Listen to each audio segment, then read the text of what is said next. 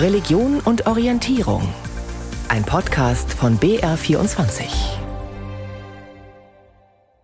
Herzlich willkommen bei Religion und Orientierung auf BR24. In der kommenden halben Stunde geht es um ein Thema, um das viele Menschen lieber einen Bogen machen oder gar nicht drüber sprechen möchten. Es geht um den Tod, genauer gesagt um Trauer von Frauen und Männern, die in jungen Jahren ihren Lebenspartner oder ihre Lebenspartnerin verloren haben.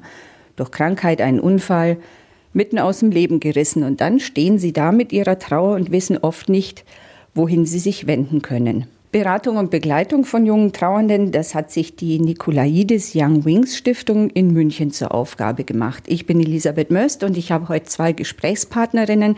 Karin Neumeier, eine von zwei Vorständinnen der Stiftung, und Uschi Pechlana, sie ist Trauerberaterin.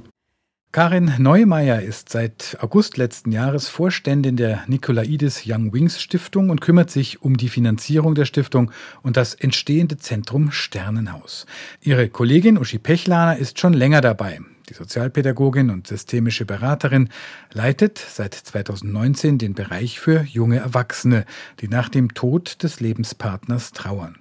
Die Nikolaides Young Wings Stiftung begleitet und berät außerdem junge Trauernde, die den Tod eines oder beider Elternteile verarbeiten müssen.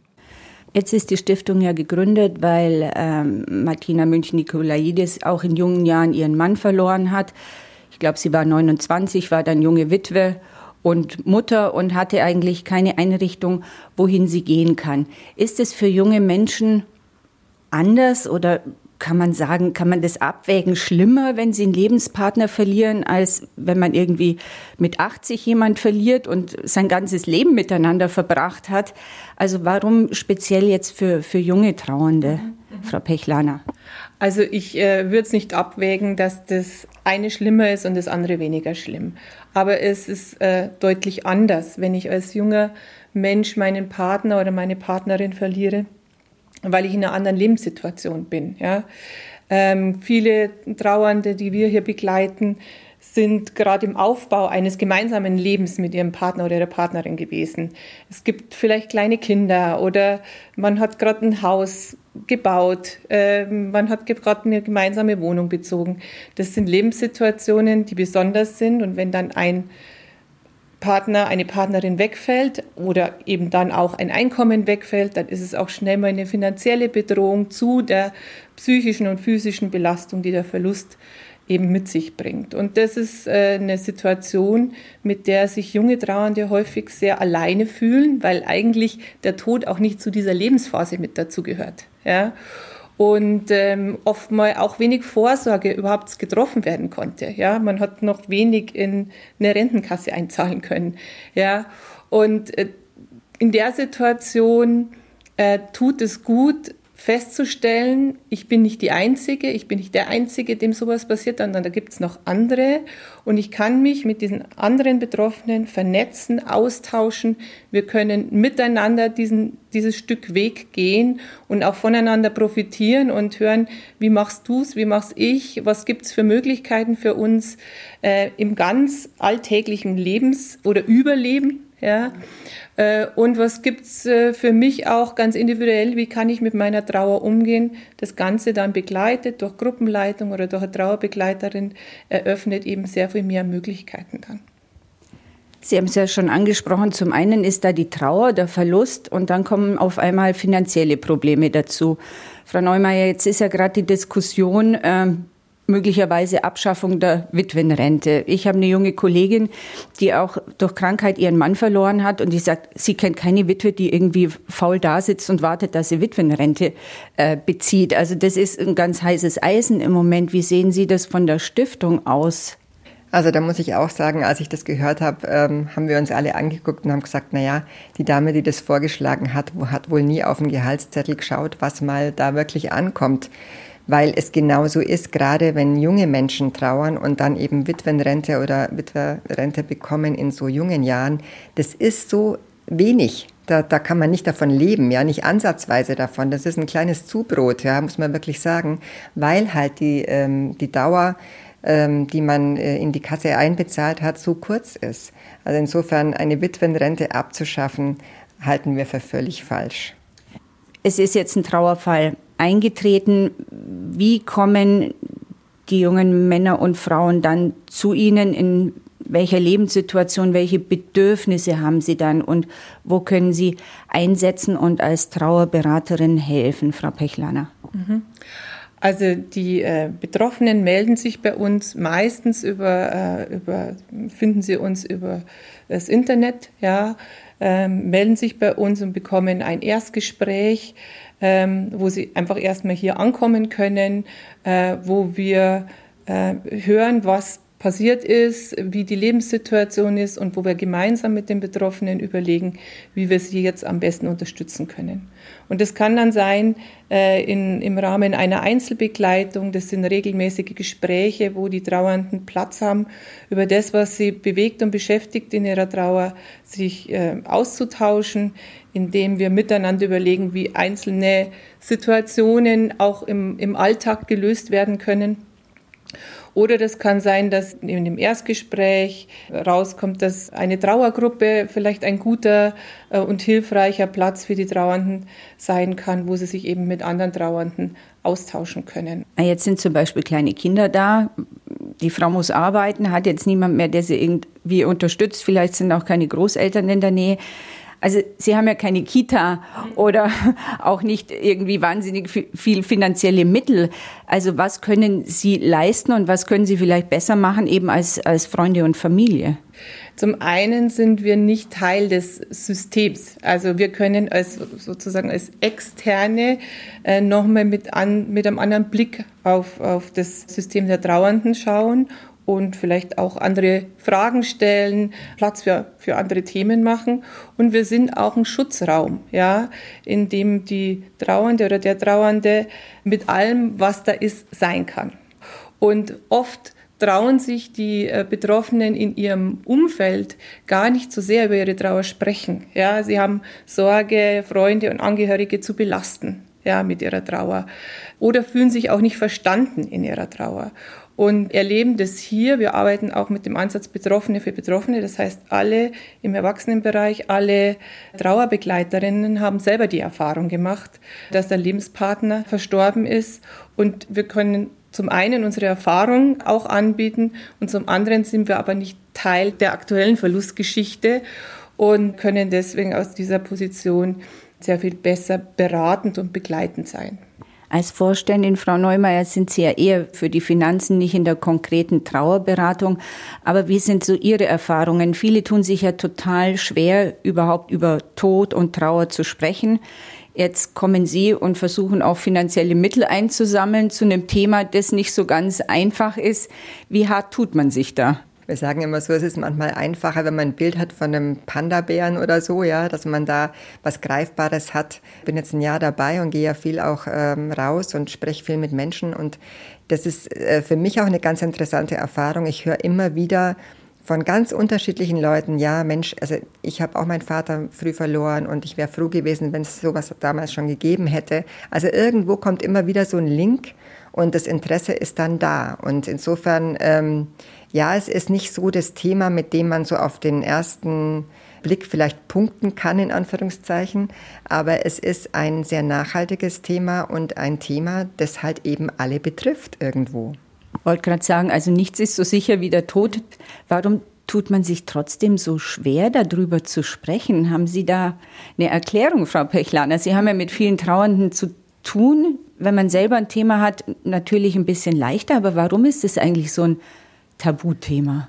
Vielleicht genau deswegen, ja, weil es uns damit konfrontiert, dass es jeden treffen kann, ja, oder jeden trifft auf alle Fälle, ja, und dass es auch jeden zu jedem Zeitpunkt treffen kann, ja, und das bringt uns mit der eigenen Vergänglichkeit äh, in Kontakt. Und ein anderer ist sicher, dass wir uns schnell äh, sehr hilflos fühlen, weil es eigentlich nichts Tröstendes gibt, wenn ein geliebter Mensch stirbt. Ja, es gibt die Wunschlösung, dass das nicht geschehen wäre oder dass der Verstorbene wieder hier im Leben ist. Diese Wunschlösung ist nicht zugänglich. Ja, und das macht uns hilflos und wir können nur mit aushalten. Wir können nur dabei bleiben, unterstützen, wo es geht, aber wir können es nicht ungeschehen machen.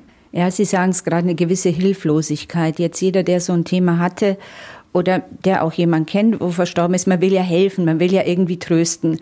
Und dann gibt es so Sachen, na ja, das wird schon wieder. Oder es ist ihm, ihm oder ihr vielleicht viel erspart geblieben, wobei man denkt, wenn jetzt jemand mit 30 stirbt, warum muss jemand das Leben erspart bleiben? Also äh, was gibt's da für No-Gos im, im Trösten? Mhm. Und was würden Sie raten, wie man reagieren kann?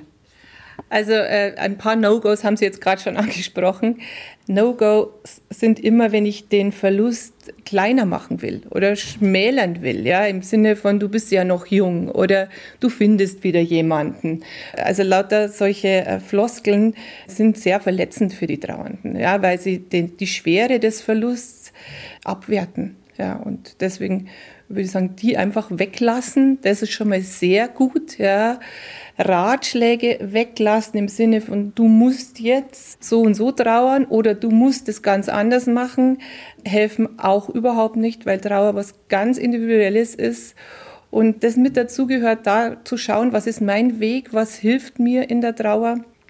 Und Betroffene auf dem Weg zu begleiten, ist sehr hilfreich. Sie haben ja auch das Thema äh, Trauer am Arbeitsplatz. Klar, dann kommt jemand, man weiß, oh Gott, hat jetzt irgendwie den Lebenspartner verloren, sitzt dann am Schreibtisch, kriegt vielleicht auch wieder einen Heulkrampf. Wie geht man dann damit um am, am Arbeitsplatz?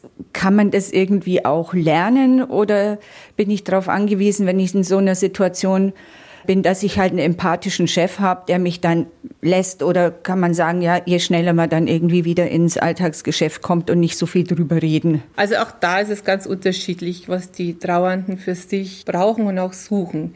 Wenn ich jetzt einen empathischen Chef habe, dann ist das wunderbar, weil der äh, vielleicht die richtigen Worte findet und auch äh, die richtigen mit mir gut in Kontakt ist und mich hilfreich unterstützen kann. Aber bei den Chefs ist es nicht anders wie in der Gesellschaft. Ja. Wir tun es schwer mit dem Thema Tod und Trauer. Und im Unternehmen gehört es eigentlich nicht dazu. Ja. Und deswegen tun die meisten Unternehmen gut dabei, wenn sie das Thema ein Stück reinholen, wenn sie Angebote machen für ihre Führungskräfte oder für die Mitarbeiter, die äh, allen helfen, Trauernde besser zu verstehen und besser auf die trauernde Kollegin oder auf den trauernden Kollegen zugehen zu können. Ja, auch da gibt es diese Hilflosigkeit, von der Sie vorher gesprochen haben. Diese Hilflosigkeit lässt sich ein Stück abbauen, indem ich zum Beispiel, wir haben einen Online-Vortrag, der heißt Trauer verstehen. Ja, da versuchen wir ein Verständnis zu vermitteln, wie Trauer wirkt auf die Betroffenen, wie sie auch im Arbeitsalltag wirkt und wie ich als Kollege oder als Chef unterstützend sein kann oder auf die Trauernden eben zugehen kann und ein Stück Sprachlosigkeit überwinden kann. Ist es dann besser, offensiv hinzugehen und zu sagen, tut mir leid, jemanden in den Arm zu nehmen, also darauf einzugehen oder so zu tun, als wäre nichts, um nicht zu konfrontieren? Also so zu tun, als wäre nichts, ist meistens nicht gut. Trotzdem gibt es auch Trauernde, die sich im Arbeitsalltag eine Auszeit wünschen von der Trauer, ja, und für die das vielleicht das Richtige ist. Insofern hilft es immer auch nachzufragen. Wie können wir jetzt gut miteinander, wie können wir dich gut unterstützen? Was wünschst du dir? Oder eben als Chef auch da eine Moderationsrolle zu übernehmen und den Betroffenen zu fragen, wie möchtest du gerne wieder zurück in die Arbeit kommen? Wie möchtest du gerne dass die Kollegen und Kolleginnen informiert sind? Möchtest du mit denen in Austausch gehen? Soll ich das für dich machen? Also je weniger Tabu, desto besser. Je weniger Tabu, desto besser. Kontakt ist was, was sich die Trauernden wünschen. Also in Kontakt bleiben. Die Trauernden wünschen sich, in Kommunikation zu bleiben und eben sich nicht plötzlich durch den Verlust oder zusätzlich zum Verlust auch ausgegrenzt zu fühlen, wie eine Person, die man jetzt nicht mehr ansprechen darf, bloß weil jeder Angst hat, er würde sie falsch ansprechen. Unser Thema heute bei BR24 Religion und Orientierung ist ja, der Umgang, die Beratung, die Betreuung von jungen Trauernden, die einen Lebenspartner oder die Lebenspartnerin verloren haben im Gespräch. Uschi Pechlaner, Trauerberaterin und Karin Neumeier, eine von zwei Vorständinnen der Stiftung, der Nikolaides Young Wings Stiftung. Jetzt haben wir viel über Erwachsene gesprochen, aber es gibt ja oft dann auch Kinder oder Jugendliche, Studierende, die dann eine Mama oder einen Papa verloren haben. Bringt auch oft nicht nur die Trauer mit sich, sondern auch finanzielle Probleme. Sie haben ja auch in der Stiftung noch ein Programm für Studierende. Ich finde es ein sehr, sehr schönes Programm. Das ist auch das einzige Programm, wo wir finanzielle Hilfe ähm, geben können und auch entsprechend die Spenden so einsammeln, dass das eben ausgeschüttet werden kann. Da kommen im weitesten Sinne junge Menschen, die in Ausbildung sind. Ja, das kann eine ganz normale Lehre sein, Ausbildung oder eben gerade ein Studium oder auch eine Fortbildung, Weiterbildung. Das ist sehr weit gefasst, weil wir eben gesagt haben, ja, das muss eben allen Situationen gerecht werden. Und ähm, die bewerben sich bei uns und müssen auch wirklich ganz genau angeben, was sie verdienen oder was sie nicht verdienen, inklusive BAföG, Halbwaisenrente, was auch immer sie haben. Und ich muss sagen, ich war eine ganze Zeit lang in diesem Gremium mit drin. Das war so mit mein Einstieg damals in die Stiftung ähm, und war wirklich erschrocken, ähm, wie wenig Geld diese jungen Leute zur Verfügung haben. Die müssen fast alle nochmal nebenzu arbeiten, neben ihrer Ausbildung. Das sind oft sehr, sehr fokussierte, sehr ehrgeizige junge Menschen, die eben wissen, sie müssen da jetzt ähm, ihre Ausbildung gut machen, damit sie dann auch Geld verdienen können, weil halt durch zum Beispiel den Tod des Vaters oder des Ernährers in dem Fall ganz schnell auch ähm, Geld wegfällt, ja, und ähm, wirklich auch eine finanzielle Not da ist. Und wir können dann in, im Rahmen dieses Stipendiums, solange die Ausbildung ist, bis zu 20.000 Euro pro Person ausschütten. Das geht aber dann über monatliche Beiträge. Und wir haben Fälle, die kommen zu uns und sagen, wir beantragen einfach mal 100 Euro Essensgeldzuschuss im Monat, weil es da einfach hapert, ja, oder mal Bücher oder eben ein Studien, ähm, äh, Studiengeld. Ja, und das fast noch Wichtigere an diesem Thema ist, was wir auch immer wieder hören, und das finde ich auch ganz schön, das ist dieses Thema, dass wir eben nicht nur Geld geben, sondern jeder Stipendiat, der bei uns angebunden ist, bekommt einen Paten mit zur Hand. Das sind ehrenamtliche Menschen, Menschen wie du und ich, wie man so sagt, ja, die einfach im Leben stehen und die sagen, ja, ich möchte da bisschen Kontakt ähm, aufnehmen zu diesem Stipendiaten. Wir haben einige Stipendiaten, die im Nachhinein sagen, Mensch, das mit dem Geld war wichtig, aber fast noch wichtiger war für mich dieser Pate, ja, der mich begleitet hat, der ein Ansprechpartner war der mich so ein bisschen ja, gecoacht hat oder einfach mal für mich ein offenes Ohr hatte. Es gibt ja auch eine Menge, sagen wir mal, öffentliche Förderungen, äh, Ministerien, die vielleicht da irgendwie einspringen. Jetzt haben Sie mir erzählt, es ist total schwierig, irgendwie das Thema zu kategorisieren. Also Tod und Trauer passt offenbar in keine Schublade. Wir haben jetzt seit 24 Jahren uns mehr oder minder fast ausschließlich aus Spenden äh, finanziert. Und wir sind mittlerweile so groß geworden, weil die Nachfrage auch so groß geworden ist oder so hoch geworden ist, dass wir einen jährlichen Etat von fast zwei Millionen haben. Und das ist natürlich nicht mehr einfach so zu sammeln. Also sind wir natürlich auf der Suche, dass wir regelmäßige Zahlungen bekommen, dass wir ähm, verlässliche Partner an der Seite haben und auch öffentliche Förderungen. Und das Thema öffentliche Förderungen ist wirklich schwierig, weil das Thema Trauerarbeit nirgendwo im Gesetz verankert ist. Selbst im Präventionsgesetz, jetzt auch für die Krankenkassen, ist eigentlich noch keine, ähm, es hat keine Lobby. Ja, es ist, es ist nirgendwo, ich höre immer wieder, wenn ich irgendwo an ein Amt hinkomme oder an eine Stelle, ja, wir sind nicht zuständig. Manchmal möchte ich dann wie ein kleines Kind auftreten und sagen, hey, aber verdammt nochmal, wer ist denn zuständig? Ja, Nein, es ist ein bisschen mühsam, aber ähm, ich glaube, es ist auch ein bisschen die Zeit jetzt durch die Pandemie, als es sehr viel ähm, ja, auch Isolation gegeben hat und, und Trauer, ist vielleicht auch ein bisschen das Bewusstsein gewachsen, dass hier Hilfe nötig ist. Und ich glaube, wir müssen da einfach weitermachen in diesem Bestreben, das in die Öffentlichkeit mehr zu tragen und dann auch letztendlich vielleicht in den Gesetzen zu verankern. Frau Pechlaner, als Zuständige und als Trauerberaterin für junge Menschen, die ihren Lebenspartner, Partnerin verloren haben, sind Sie ja nah dran. Was, was wünschen sich denn die Trauernden, die zu Ihnen kommen? Was müsste sich vielleicht auch im Verständnis oder gesellschaftlich ändern, dass Trauer besser integriert würde?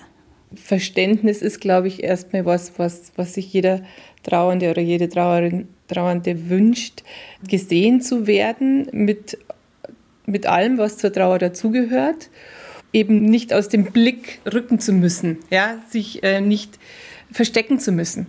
sage ich mal, mit, mit der Trauer. Und auch in dem Zusammenhang ist das Sternenhaus da am Nockerberg natürlich ein, eine Riesenchance, ja, dass wir ähm, das Thema und auch junge Trauernde ein Stück wieder zurück in die Mitte der Gesellschaft bringen, sichtbar machen, ja, auch sichtbar machen für die Öffentlichkeit, was junge Trauernde brauchen, wie Trauer wirkt, wie man auch unterstützen kann, weil jeder und jede aus dem Umfeld der Trauernden kann unterstützen. Ob das jetzt ganz praktisch ist, ja, indem ich für eine Zeit den Rasenmäher, indem ich Kinderbetreuung mache, indem ich was zu essen vorbeibringe.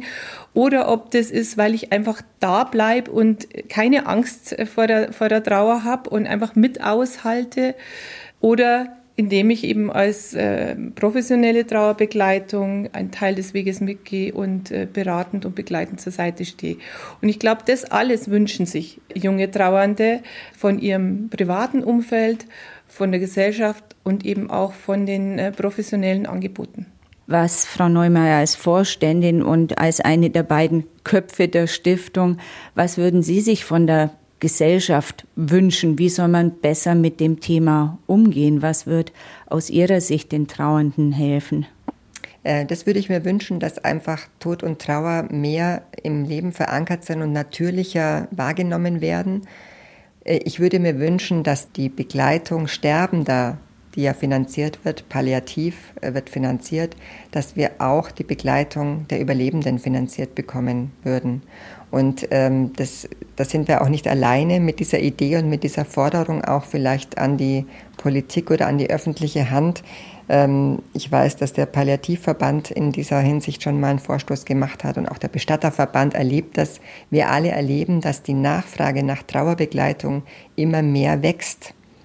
Und ich glaube oder ich würde mir wünschen, dass da auch die Politik und die öffentliche Hand reagiert und dieses Thema auch in die Förderfähigkeit mit einbezieht. Also mehr Unterstützung für Trauernde, mehr finanzielle Mittel, aber auch mehr Verständnis, das ganze Thema Trauer aus der Tabuzone zu holen. Das wünschen sich Uschi Pechlaner und Karin Neumeier von der Nikolaidis Young Wings Stiftung in München. Wenn man zusammenfasst, also nicht Abschaffung der Witwenrente, das Thema Tod und Trauer aus der Tabuzone holen, sich trauen, darüber zu sprechen, offensiv auch auf Trauernde zuzugehen und letztlich ja auch die nötigen finanziellen Mittel, um Menschen in Not und Trauer auch zu helfen. Das Gespräch können Sie nachhören, auch in der ARD Audiothek. Sie finden das unter dem Stichwort Religion und Orientierung. Am Mikrofon war Elisabeth Möst und weiter geht's jetzt mit den Nachrichten.